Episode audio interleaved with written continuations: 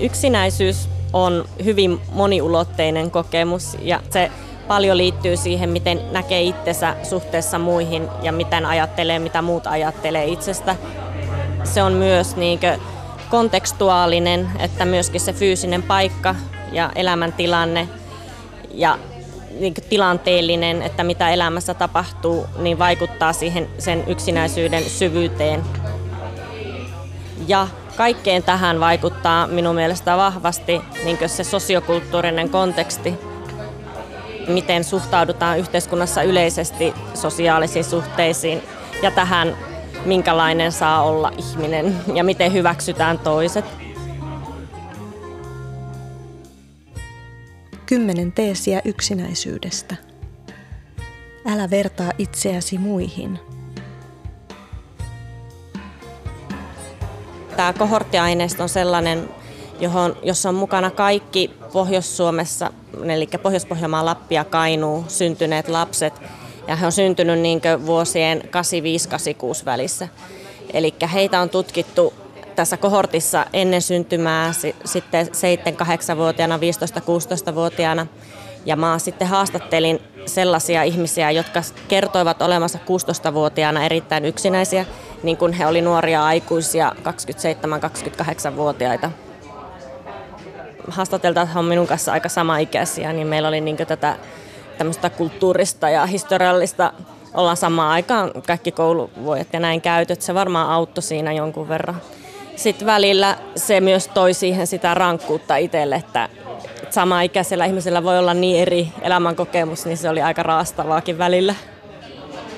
Kouluväkivallan yleisyys yllätti, että haastatteluista 90 prosenttia, eli heitä oli 39, niin 90 prosenttia oli ollut tekemisissä kouluväkivallan kanssa. Ja niin kuin, se ei aina ollut yhtä vakavaa, mutta siellä oli paljon niitä, joilla oli tosi vakava ollut se kouluväkivallan kokemus elämässä. Että mä näkisin, että se, nämä asiat kietoutuu paljon semmoisiin yhteiskunnan normeihin, että niin sukupuolittuneihin normeihin aika paljon, että minkälainen tyttö ja poika saa olla siellä kontekstissa.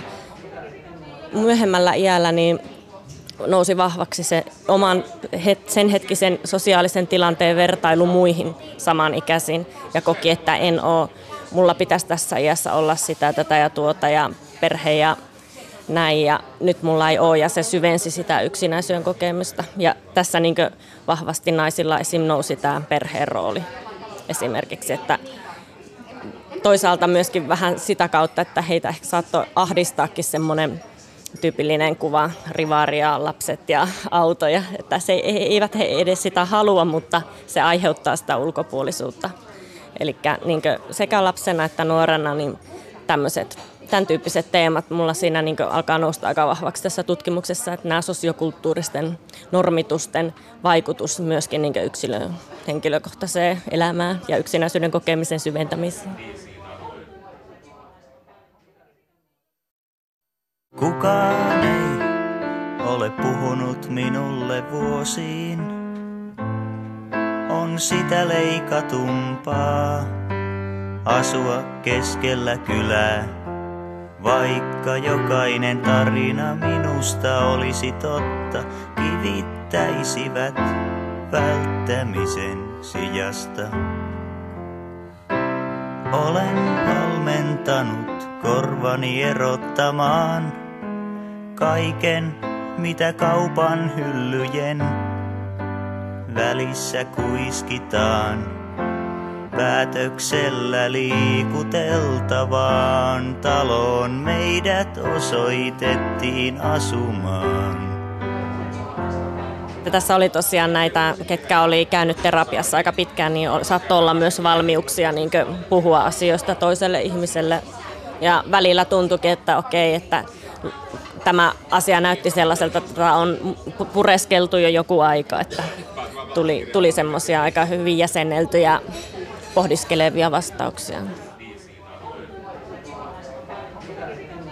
Väitöskirjan jälkeen mä haluaisin jatkaa tätä tutkimuksen tekemistä ja on varmasti täysin mahdollista, täytyy pyytää taas uudet eettiset luvat, niin tehdään jatkohaastatteluja, olisiko he halukkaita tulla mukaan. Minusta se tosi mahtavaa, että kiinnostaa ihan ihan henkilökohtaisestikin kiinnostaa, että miten, miten menee. mm.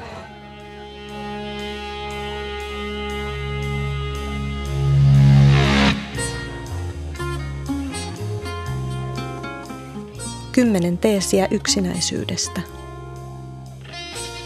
Älä vertaa itseäsi muihin.